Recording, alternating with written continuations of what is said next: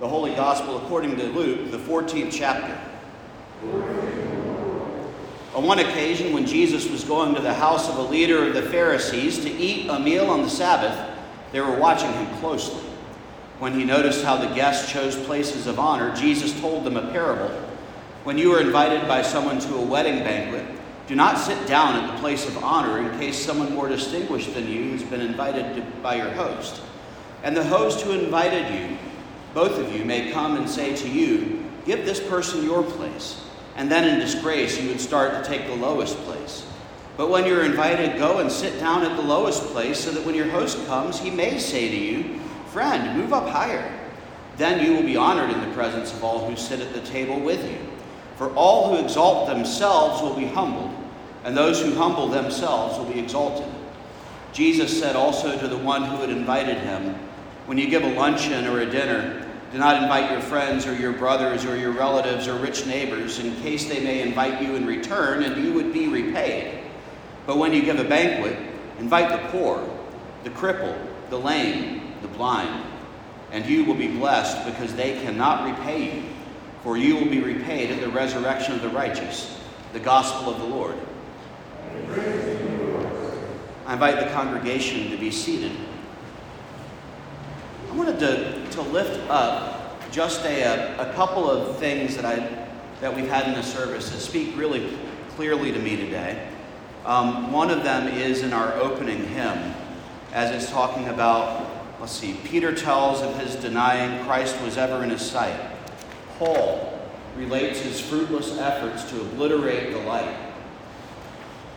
And then in the next verse of that, it begins Their sad stories are repeated in a thousand different ways, but they share one thing in common. They all end in thanks and praise for the host who is invited north and south and east and west to converge around this table, this table where all life is fed and blessed.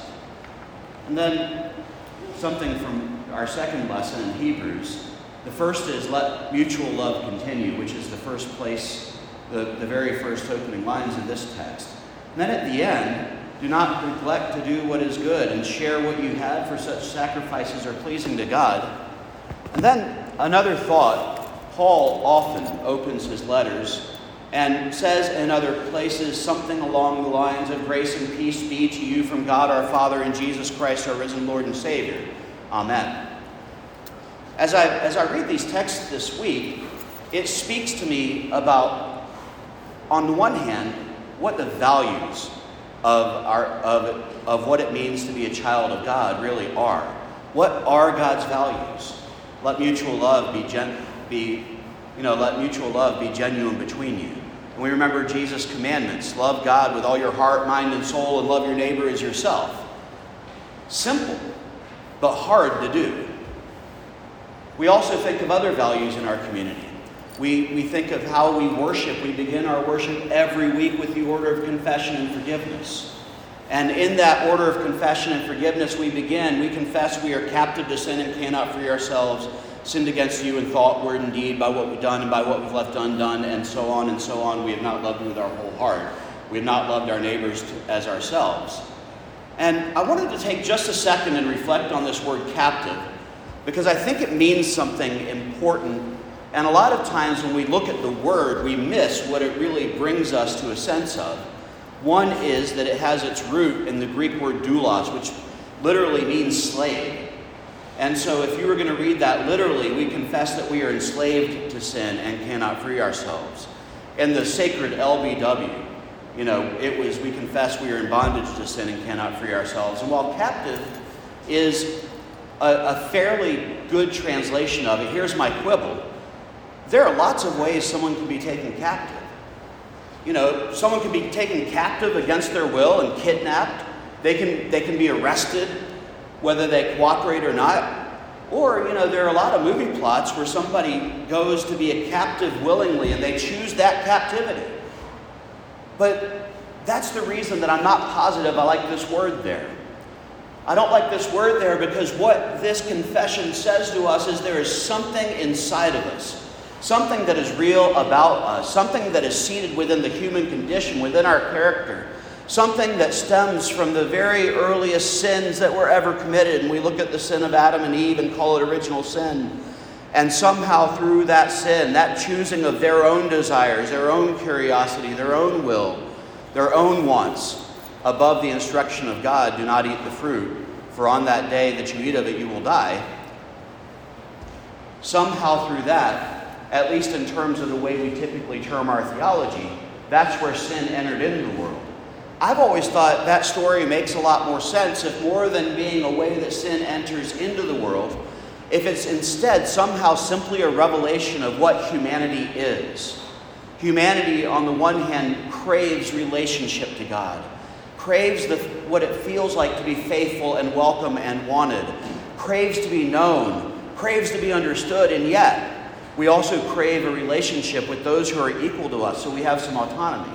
It's part of why in Genesis chapter 2, God said it's not good for the, the man to be alone, because literally the only thing in the universe God cannot do is enjoy a relationship of equals with that which God has created. And so, what we see in this original, maybe revelation of human nature, if you'll accept my shift for just a moment, is that one, part of why we want our own way is because we're created in the image of God, and God is the creator, and we want to make things for ourselves in the image in the same way our Creator makes things in us. Also, we see an occurrence of peer pressure. Come on, Eve. What does God know? Come on, Adam. You want to eat it with me, don't you? And we see just how easy it is for us to fall in with people around us who can influence us, whether we know better or not. And the other thing that we see is a real propensity to hide from the things that we've done. The desire to, to instead of finding ways to enter into reconciling relationships, instead, when we, when we hear God walking through the garden, we hide behind the bushes, and when we stand up, we cover ourselves because we know what we should not, we are naked. And, and that's the interesting thing about this particular piece of that scene Adam and Eve knew that they had done something that they shouldn't have done, and they were experiencing something new in that guilt. And they were experiencing shame. And they were experiencing the sense of being caught. And, and I look at this from the, from the standpoint of a story, and I see something that I find to be really interesting is that God's not walking through the garden looking for them because they've done something. God is simply walking through the garden and says, at least in the story, I wonder where they are. Why are you hiding? It, it doesn't matter sometimes how somebody says things. It, it doesn't matter what somebody intends sometimes. It, it really doesn't matter whether we intend to say something kindly or we tend it as sarcastic. I am really convinced, and I include myself in this, that about 90% of our interactions with other people have a lot more to do with what's going inside of them than it does in the interaction between us. Because some days you're angry. Some days you're in physical or emotional pain. Some days you're in a position where you're feeling that shame or that anxiety or whatever those negative emotions are. And not, I've never done this. Lauren is very lucky to be married to me. But imagine a, a world where some people do this. You know, because you're hurting or you're upset, all of a sudden your fuse is short and something that somebody says that is well meant and neutral and, and really a relatively small thing gets the biggest reaction. What are you doing? Why did you throw away the Tupperware? That's, that's beside the point, you know. There might have been a Tupperware fight in our past. But in that imaginary Tupperware fight, an imaginary person may have taken some Tupperware back to the store because they recognized we weren't going to use it and we were newlyweds and we needed some money. And another person in that marriage who had probably only used Tupperware three times before in his life got upset because he didn't know where to look for it. Was it really about the Tupperware? Maybe.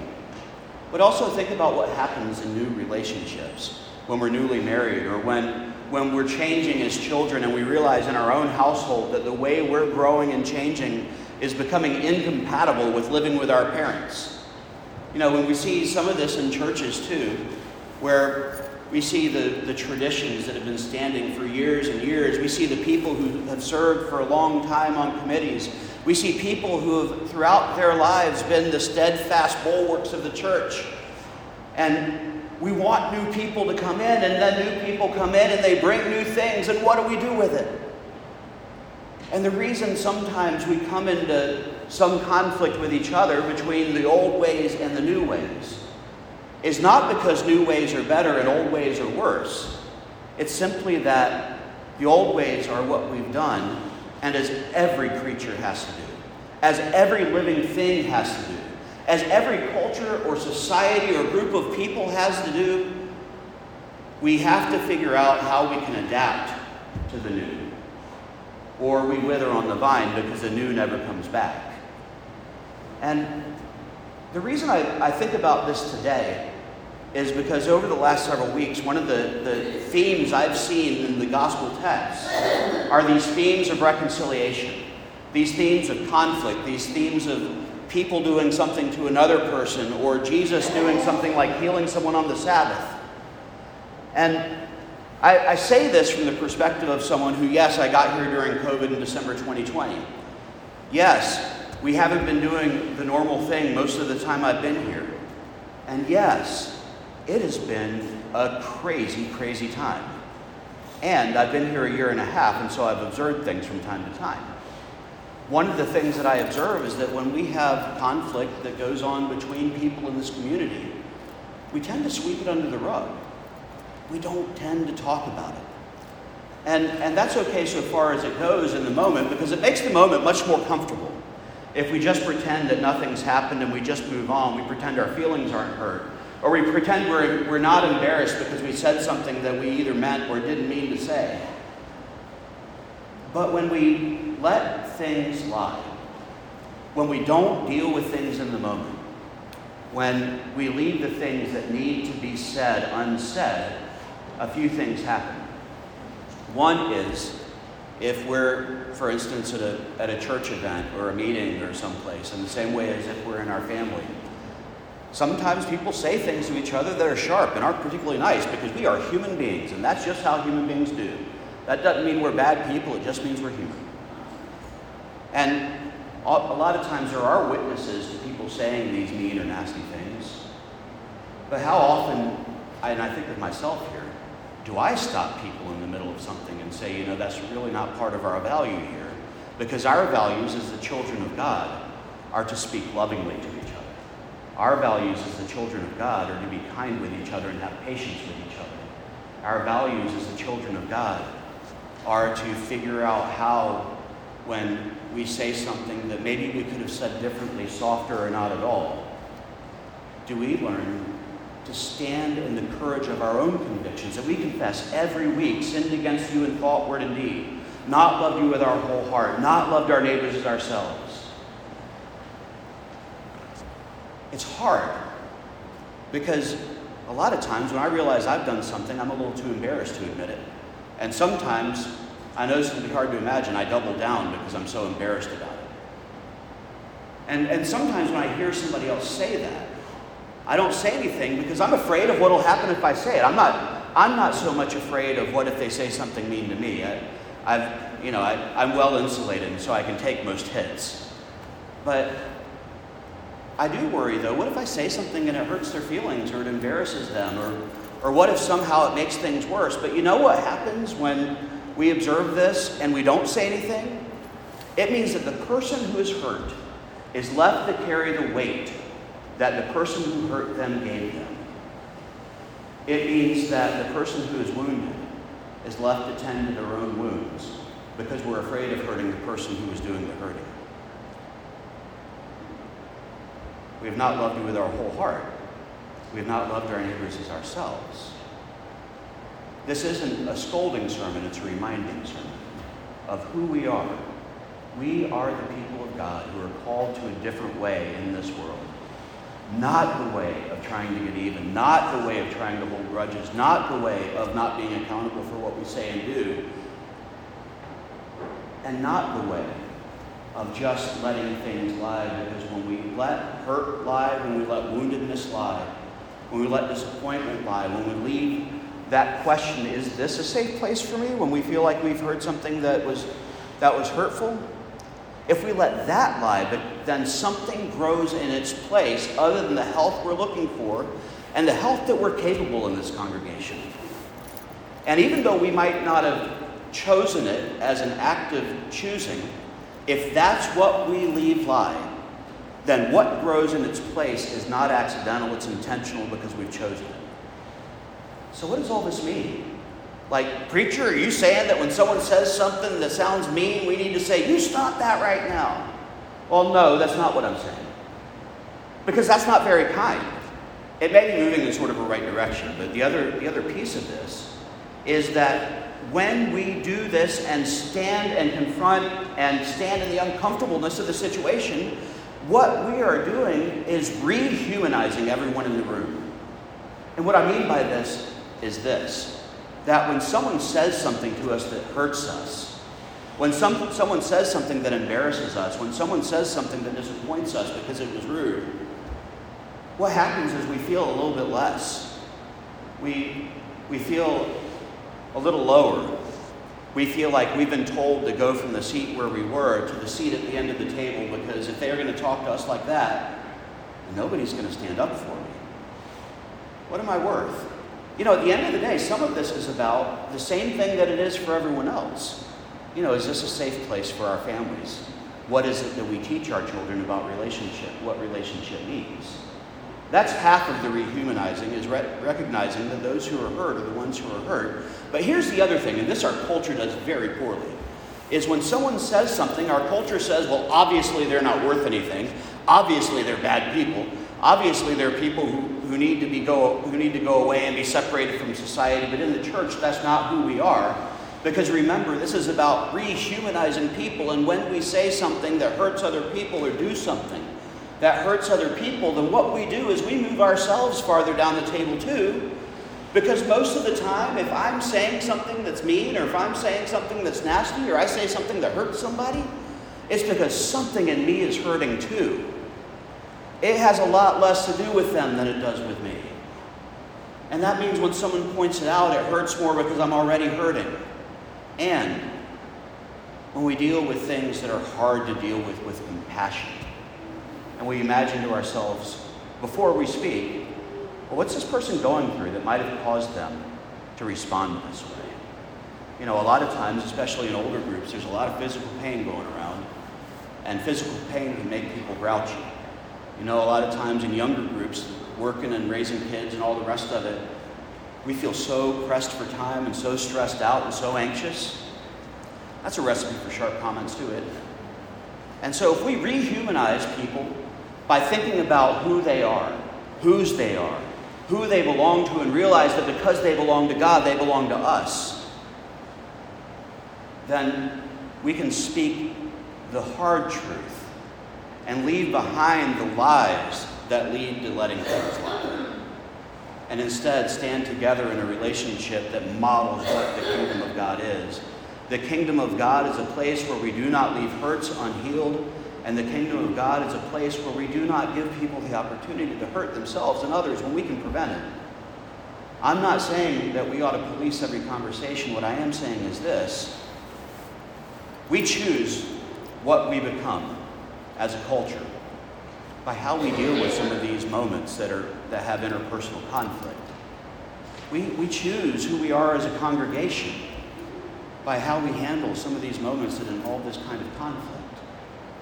And what we do, whether we intend it or not, not only reflects our values, our true values, our underlying values, the values that we don't just wish for, but the values that we live out. We teach them to the young we teach them to the old.